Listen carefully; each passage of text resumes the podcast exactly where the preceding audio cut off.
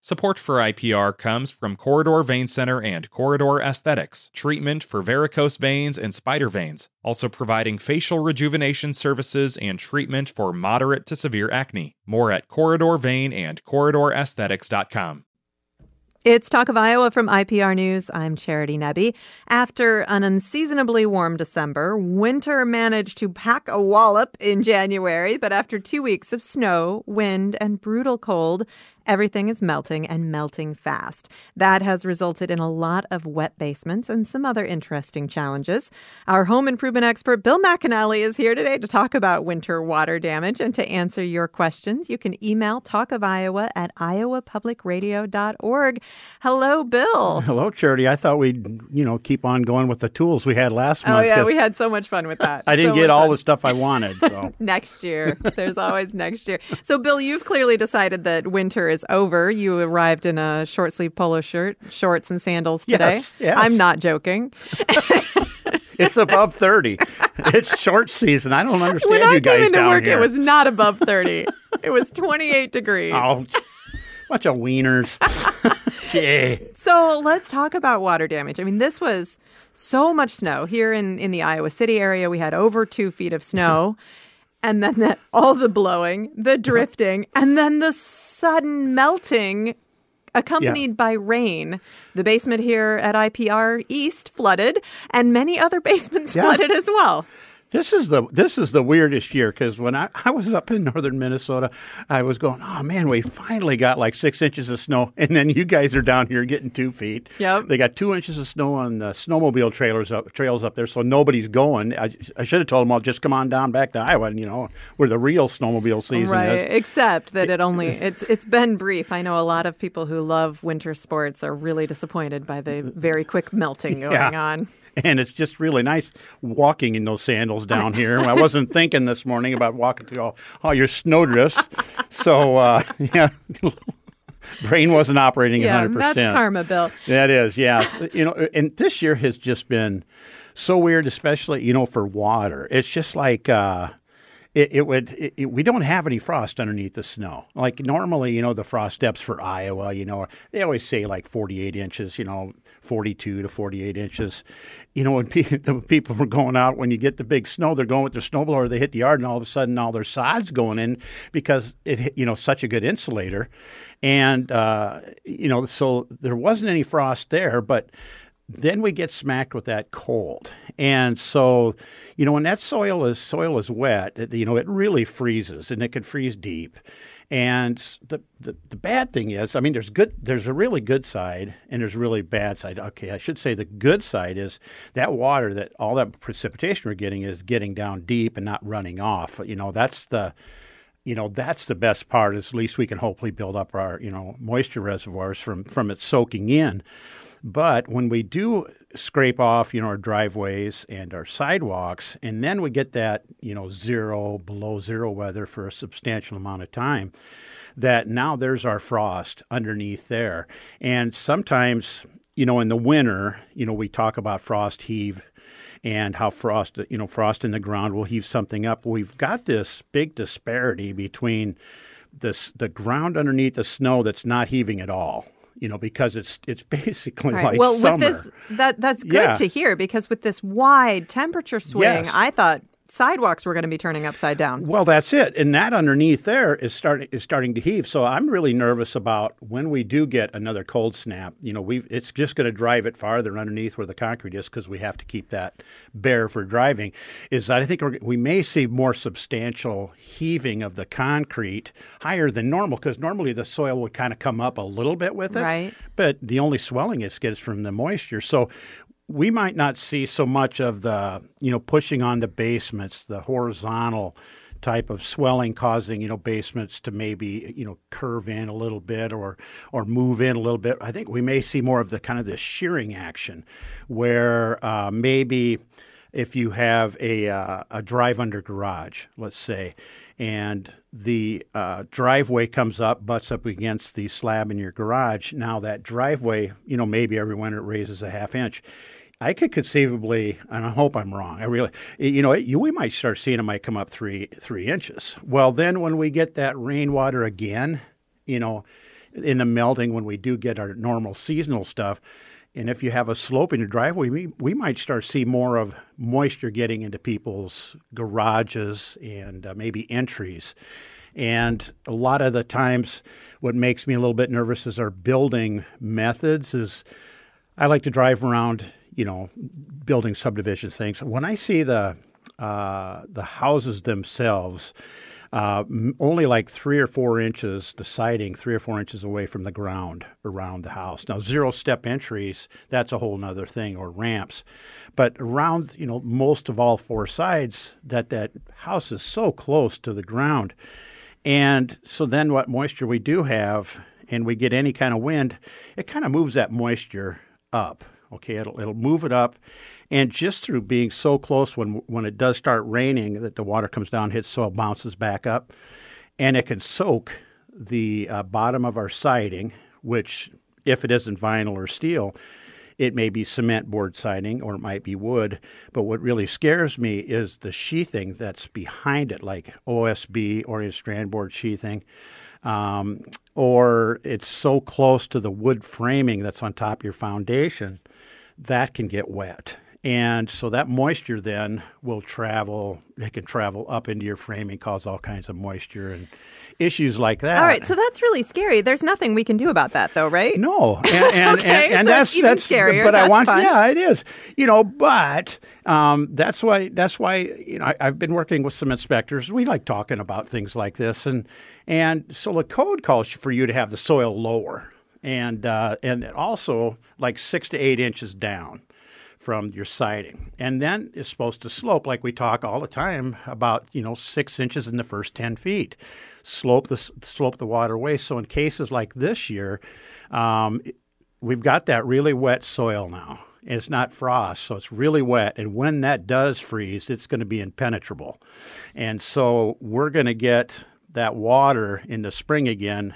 It's just going to start sloping. And if you don't, we're coming down slopes or pooling. And if we don't have that slope and that distance, this may be a year where we might see a little bit more damage on the bottom of siding. It's just a really, you know, freak freak Yeah. year. And, and it's like this all the way, you know, over the whole Midwest. Right.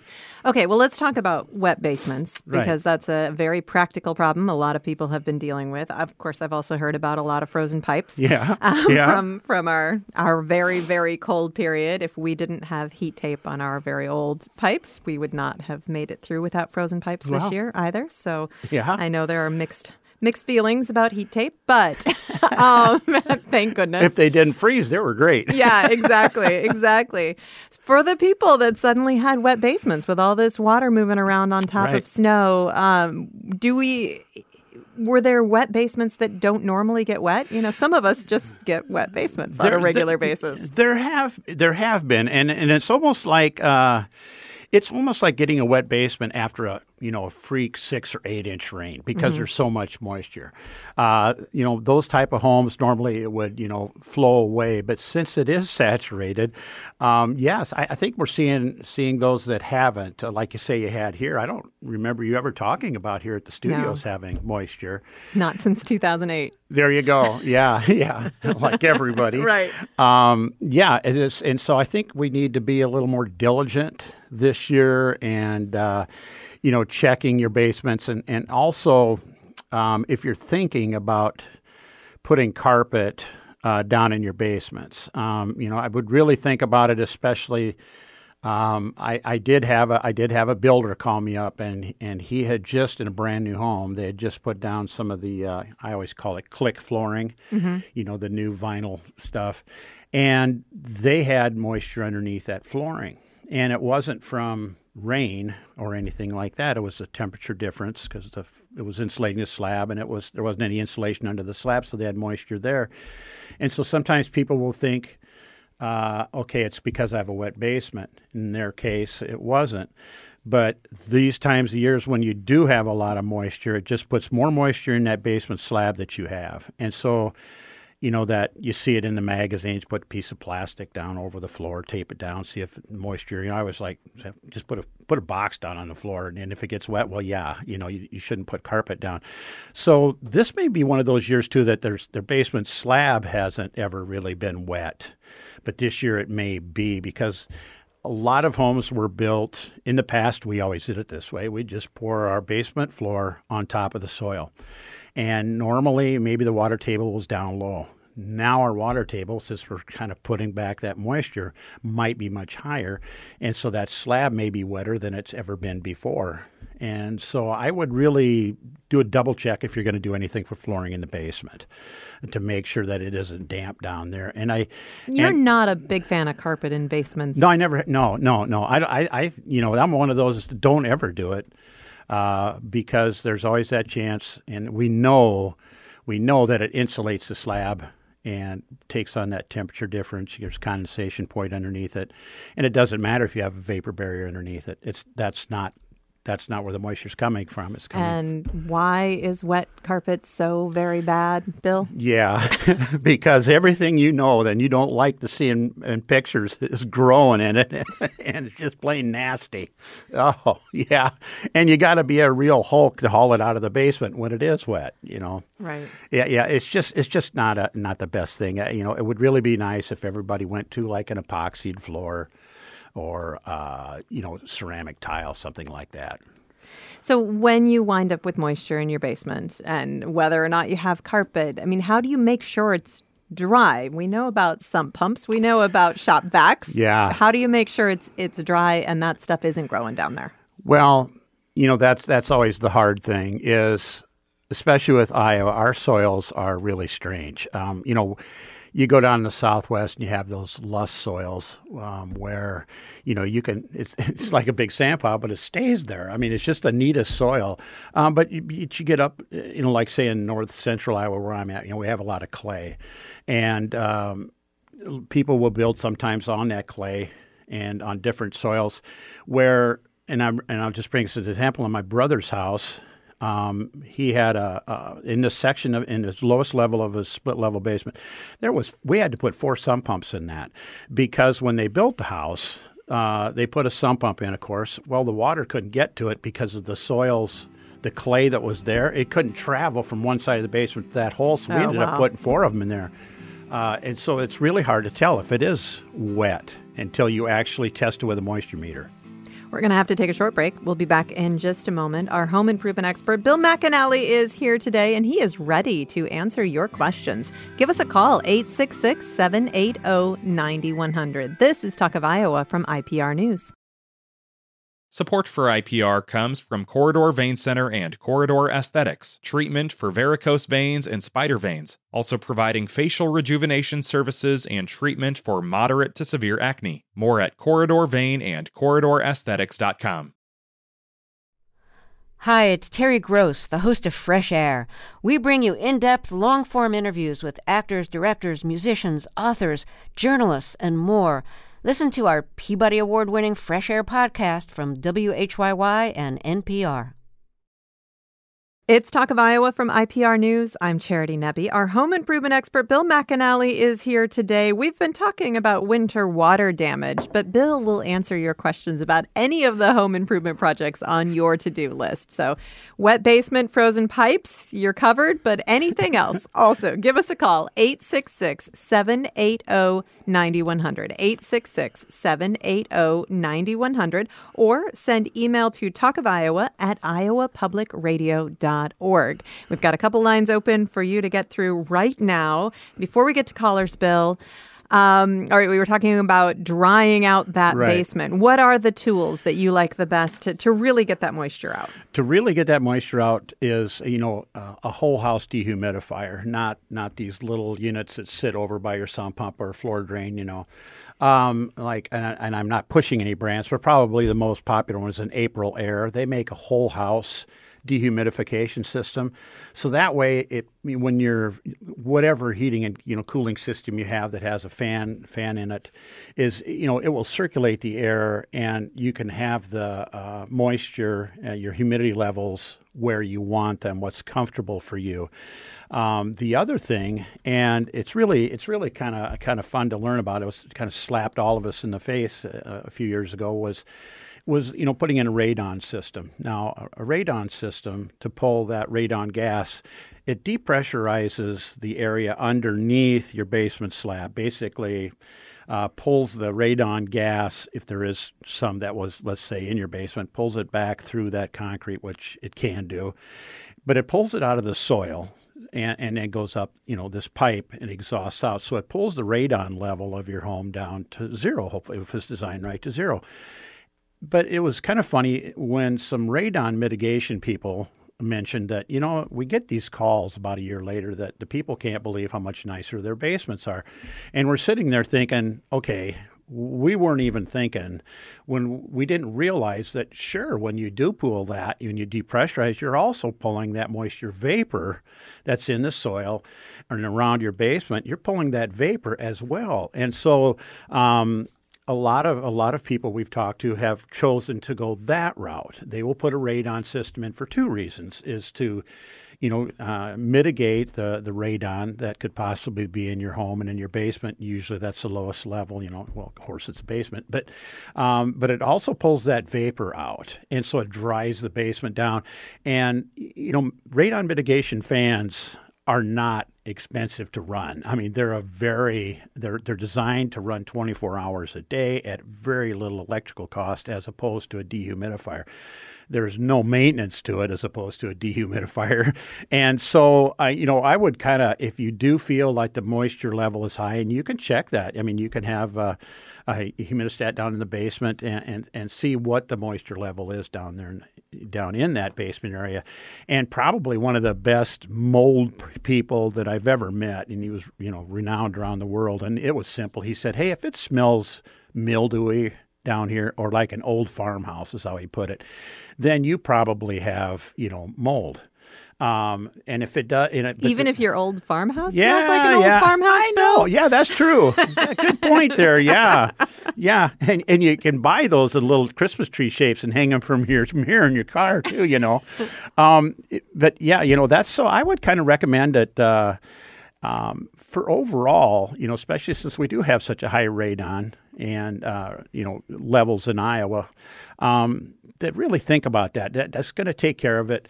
Uh, we hope it would take care of it, but but I know it depressurizes it because I've seen you know we watch it in action. Uh, so that may be a way to go to is to try that first when it is damp. But still, I wouldn't put carpet down. Right. But uh, but take a look and and you know uh, a whole house uh, dehumidification system is installed by an HVAC professional because you're looking at fans that when they tie into your heating and cooling systems that if they're put in wrong, you're having fans fight each other and, and, and all these issues of, proper air circulation. And it may cause, you know, issues with the filtration system and delivery and temperature and comfort. So you need to have someone that is familiar with them before you install those.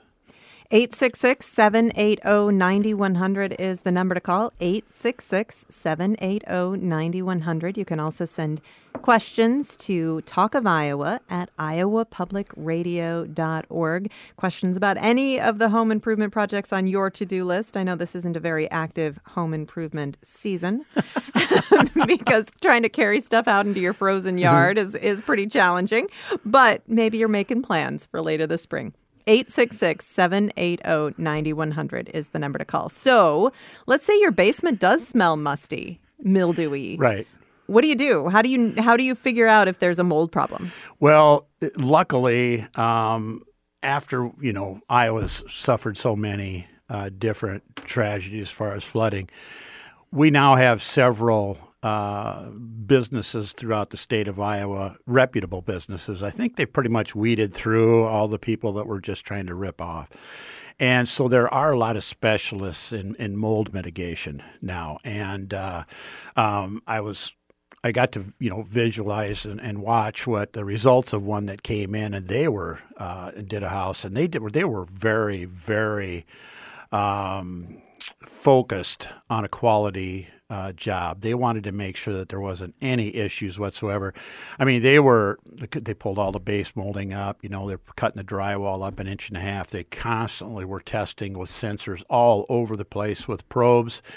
They had uh, at that time they had probably four very large portable dehumidification units to draw down to draw that moisture down, and uh, anything that uh, uh had any substantial mold growth uh, you know, it was it was removed, and that, that's one thing about mold is is it is it's really dangerous when it's growing. You know, um, when it's dead, it's a whole other issue. But the key to it is to stop the moisture.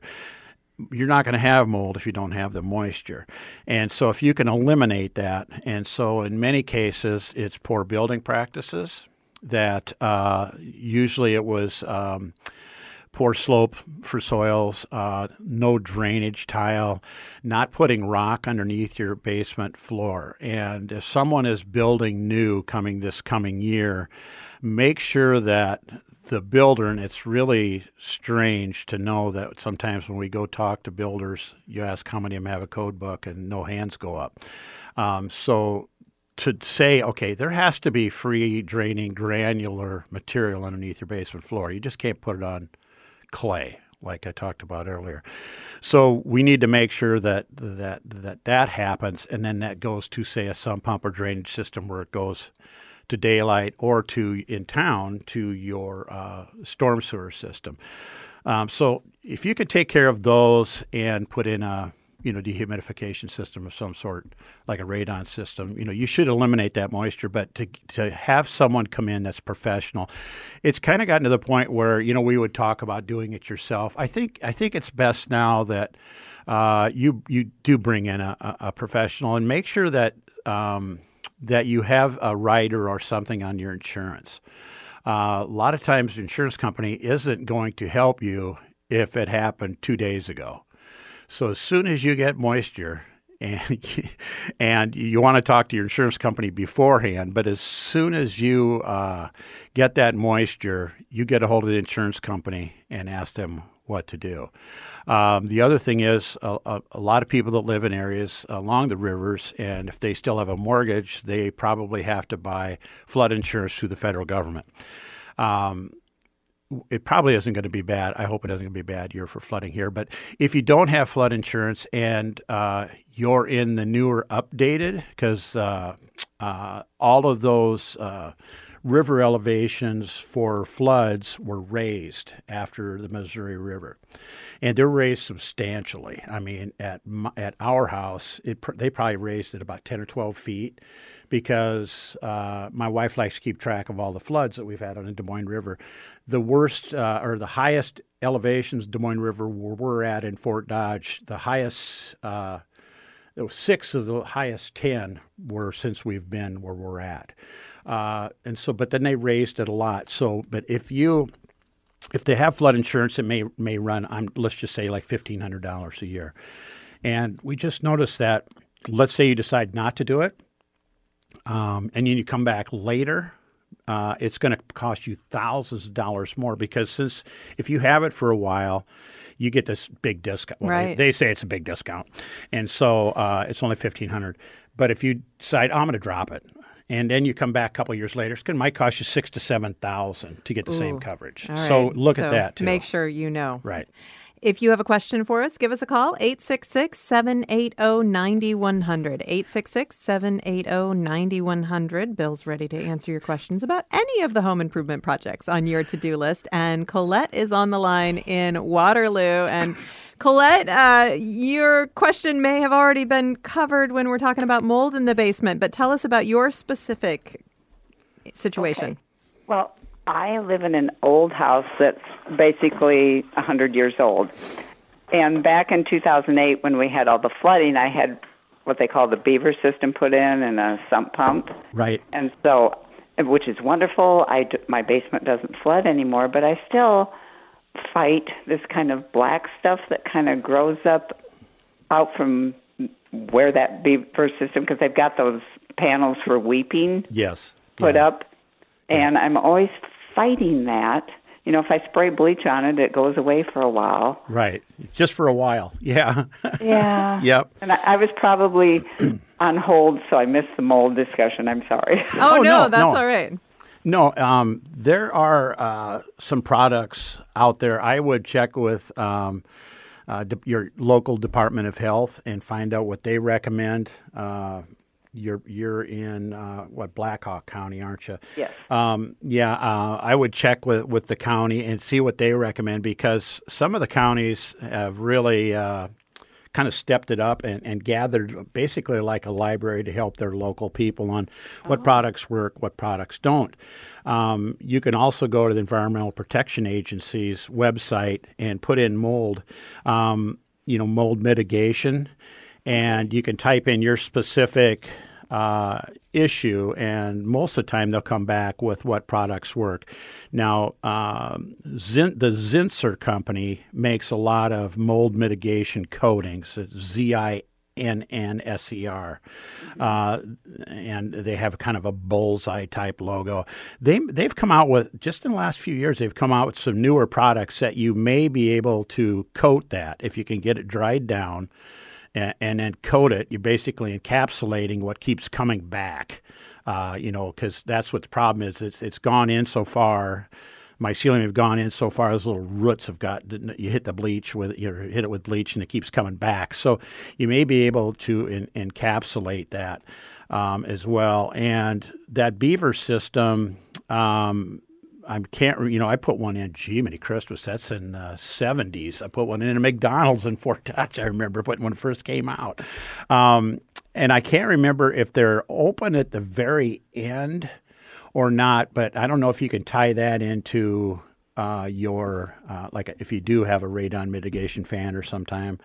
Um, if you do put one in, I don't know if it, you could pull that out of that as well. But um, but I would you know check it either with your county uh, or the E- EPA on that on the proper coatings because it, it is a heck of a deal to keep keep that at bay when it's damp and it's at the worst spot right like you say on right where that beaver system because it's hard to ever find it when it's going to be dry.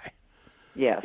Yeah. And when I had that put in, um, the company said, you know, if you ever want to refinish the basement, which I've never done, but he said you could put up some kind of vapor barrier. Um, yeah, you know they say But, that. and then I thought, wouldn't the mold grow behind that? Then Oh my! You know, icky. you know what, Colette? You ju- you hit on something that has always been in. I'll, I go into new homes and I'll look at new basements, and someone will put a vapor barrier up against a basement. Now we did that in the '70s, and you hit it right on the head. You put a vapor barrier, something that moisture vapor cannot go through.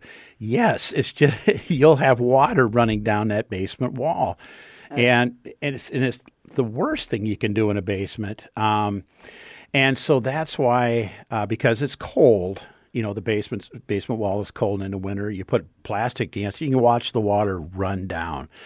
Um, so I'm so glad you said that because we still see that in buildings, and in fact, it is against the building code to put a vapor barrier on anything that's underground below the the, the, the soil level, the top of the soil level. So it, it's illegal, but we still see it, and we also see. Uh, uh, they call them agricultural blankets. There are a vinyl wrapped insulation that they use in pole barns that technically meets code, but it's doing the same thing of what you said. They put it against the wall because it's wrapped in vinyl. They put it against the wall, and then I've got tons of pictures where we see the water running down the wall. So I'm I'm glad that you you know were able to just common sense wise, you know, know that that hey that's wrong. I, I'm glad. Is it, Bad a con- is it a concrete block basement? Yes. Yeah, very, uh, very yeah. old concrete block basement. And I think it sounds like the best thing to do is get rid of the mold, like with Yeah, the yeah. with the route you said. And then um, I'm glad you talked about the radon mitigation system because I I probably need one of those. And if it dries the basement out, yay! Yeah, yeah, and, A and- win-win. And and on those concrete block foundations too is uh, at the top of the concrete wall. I used to put in block foundations a long time ago. At the very top, if you can stick your fingers over the top of the wall and stick your fingers down inside of the concrete block, you'll want to have someone come along and add another board or something to and caulk it in tight so there's no air being pulled in from the foundation. The cores, okay. open cores in the foundation yep. are wet. And, I know just what you're talking about. Yep. So if you, if you, can, stick your finger over the top, and and it's really fun if somebody has an infrared camera or a little smoke gun or something like that. You could turn on your bath fan and aim it at the top of your wall, and you can watch this stuff just uh, get sucked out of your basement wall with everything that's growing in there into your house. So, uh, man, you, you had some really good topics there. Thank okay, you. Okay, wow. Yeah. Sounds like I've got a horror show going on. Yeah, yeah. You're going to oh, be on. We've, we've yeah. heard worse. Yeah, you're going to be on Sven Svengoolie on the Me oh, oh, channel. Oh. Good. Well, thank you so much for the information. Yeah, thanks. Yeah, thanks a lot for the call, Colette. Good luck. We've got some more questions to answer, but we've got to take a break before we get to those questions. But you are welcome to join the conversation with your questions. You can give us a call at 866 780 9100. 866 780 9100. You can send email to Talk of Iowa at iowapublicradio.org. We've been talking mostly about water damage, avoiding water damage, dealing with water damage, avoiding mold today, but you are welcome welcome to join the conversation with any of the questions that you have about home improvement projects on your to do list or some problems you've noticed in your home. Again, that number 866 780 9100. Bill McAnally, our home improvement expert, is here with me today. This is Talk of Iowa.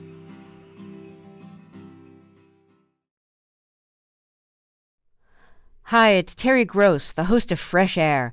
We bring you in depth, long form interviews with actors, directors, musicians, authors, journalists, and more.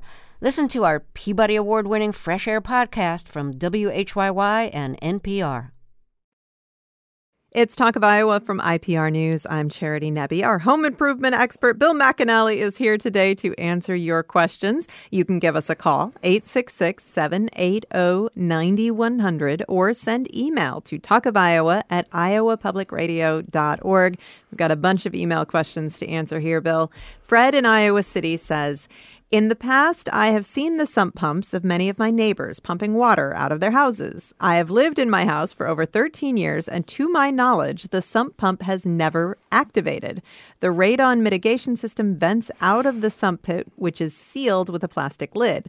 I'd like to test the sump pump, but I'm concerned about how to proceed. Will there be any harm in pulling the lid off the pit? How much water would I need to dump into the pit to activate the pump? Well, if it's working correctly, you could probably keep putting water in there, and it, it, would never turn on because it's draining away some some way or somewhere that it's not getting to you. Someone did a really good job of uh, either siting your home at the right elevation. You know, you you might be let's say six eight inches higher than everybody else, and so all of your water is going to them. Um, you know, if, if, you do want to test the sump pump, I mean, uh, if it's fairly old that that lid that you have, the best you cut it with a utility knife around the edge of it, and you can pry it off the hole. I'm just uh, seeing in my eyes this kind that, that I would normally put in. Um, and then if you and then you can test it. Uh, you can pull it out and test it probably, you know, and just you know flick the. Uh, uh, the control on it, there's usually a little arm that activates it. Uh, keep your fingers out of the very bottom um, to see if it works, and uh, I, would, I, would, do it like that. Or if you gonna, if you are going to do that, I guess you have to put it back down and make sure that it is exactly the same place it was before, and use a rubber sealant. Uh, that seems to be the best caulking for that, and uh, a long time ago, uh, we were in a basement where there was a little bit of moisture coming up through a crack, and we're looking down through what was a plexiglass lid over the sump pump and we're looking at the sump pump and it wasn't running, couldn't figure out what's wrong with it. Well, we were actually looking at it through the, all the water. so when we cut the lid off, water comes shooting up.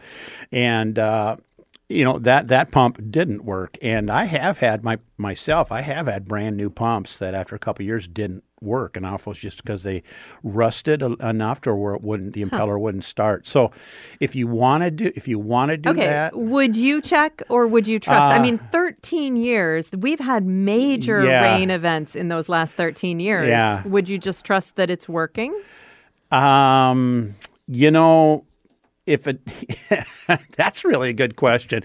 Yeah, leave it alone. Um, it, that's a that's a that's a, a personal one. Um, you know, I probably after 13 years, I may want to take it out and just double check, making sure it does. Okay. Just make sure you put it exactly because down at the bottom, sometimes it may have had water around it, but not enough to kick up.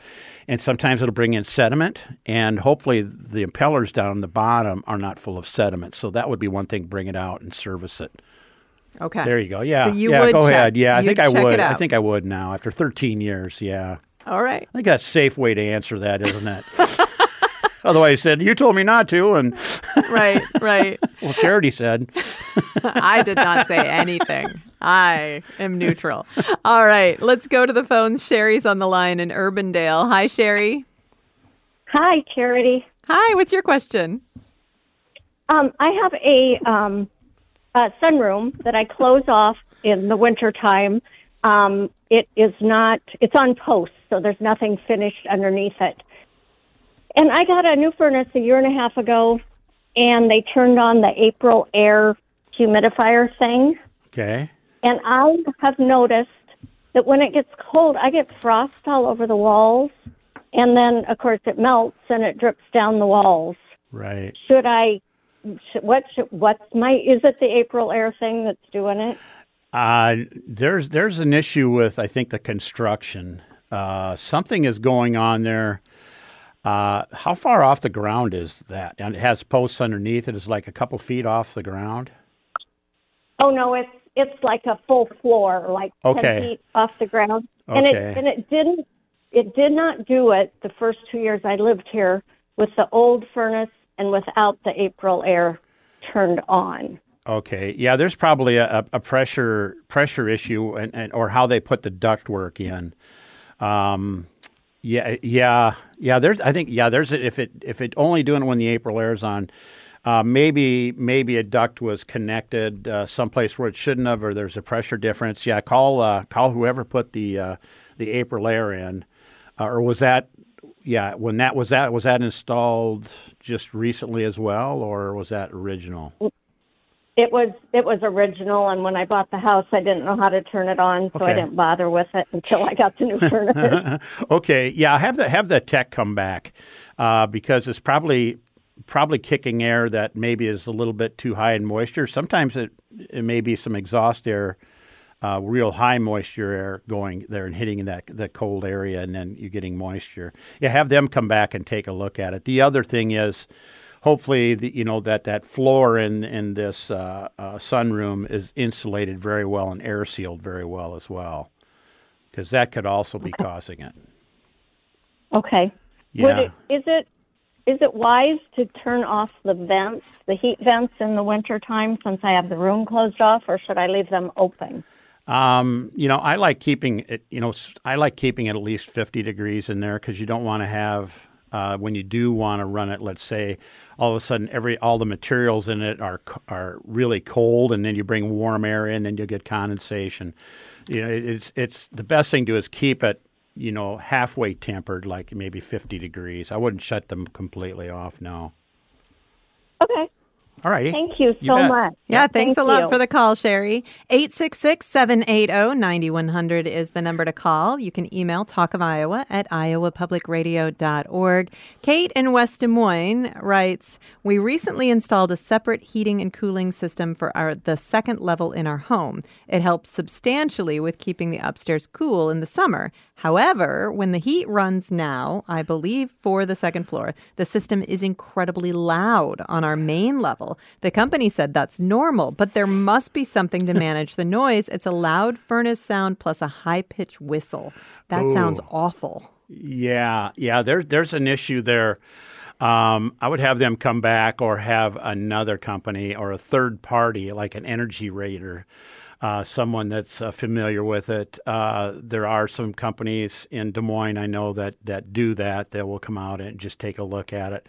They're usually. Um, but the company that installed it. Yeah, should. that make yeah they should because it sound if she's already said that sounds like they're not doing anything.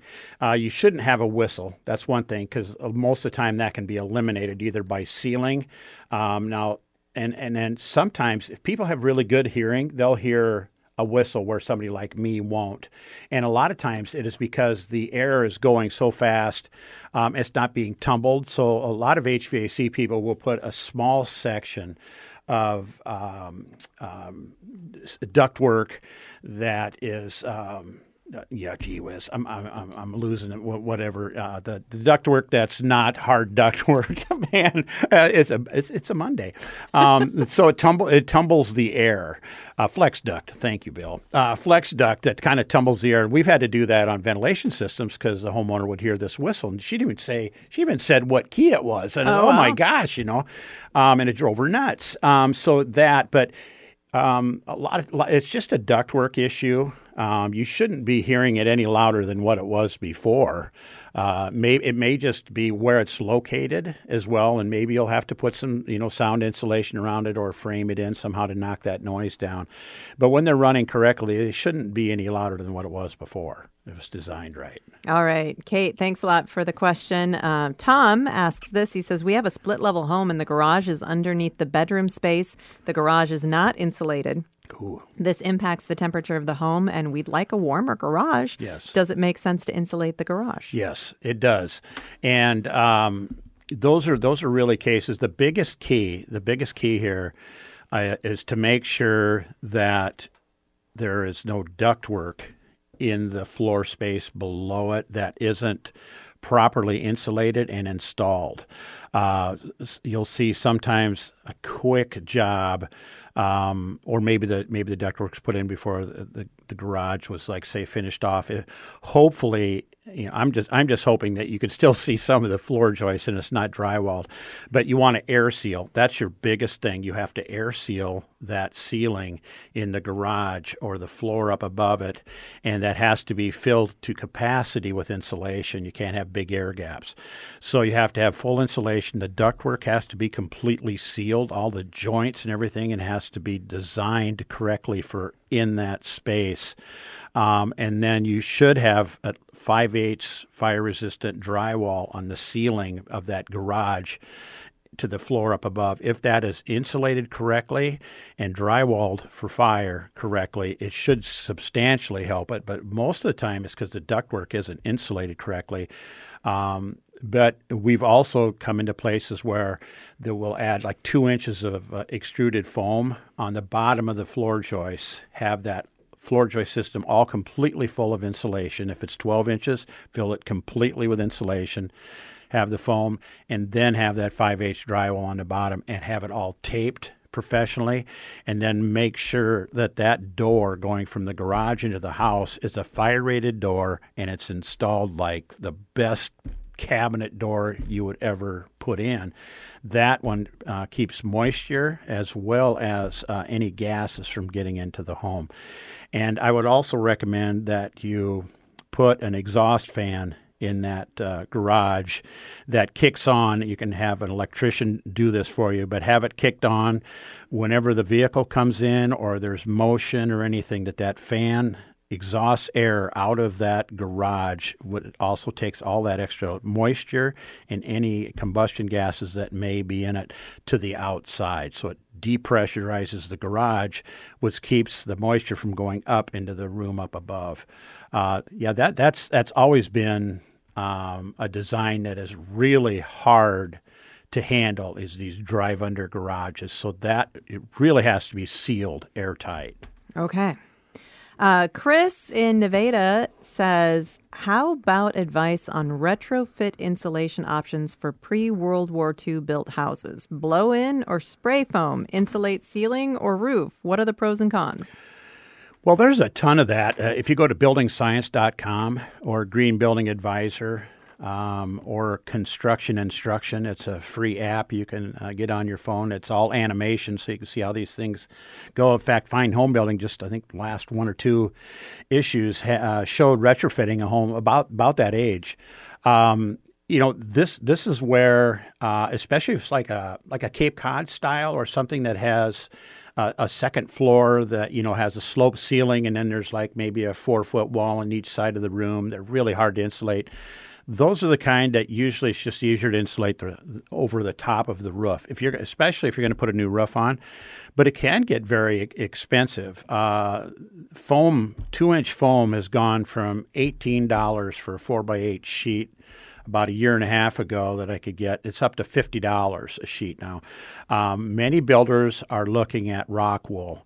Um, products. So they can come in uh, uh, different densities uh, board, and it's uh, it's waterproof, um, it's bug proof, it's fire resistant, and it's easy to cut, easy to install. The price point's coming down on that there are a lot of different ways to handle it. I, I, I, really like the idea of going over the top, even if it does cost a little more. You're getting the complete insulation, and it's it's covering all the wood framing and everything if you insulate it on the top. Um, and then you use a vapor permeable, uh, like a peel and stick membrane, something like VaproShield. Um, uh, to put on that roof too. There's a whole assembly, and that's why you want to go to like buildingscience.com to see what works um, for your particular climate and where you're located. Because all these layers, um, they all affect dew points, and they all affect where moisture may occur inside of an assembly.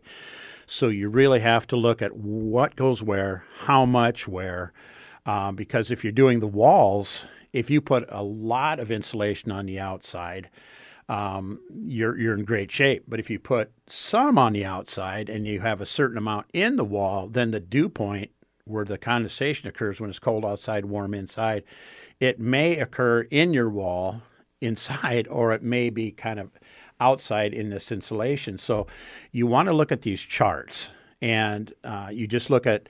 Um, you can even type in R value interior exterior, and it'll it'll basically tell you how much insulation you have to have for us. Like we would put um, like two inches of exterior insulation here in Iowa.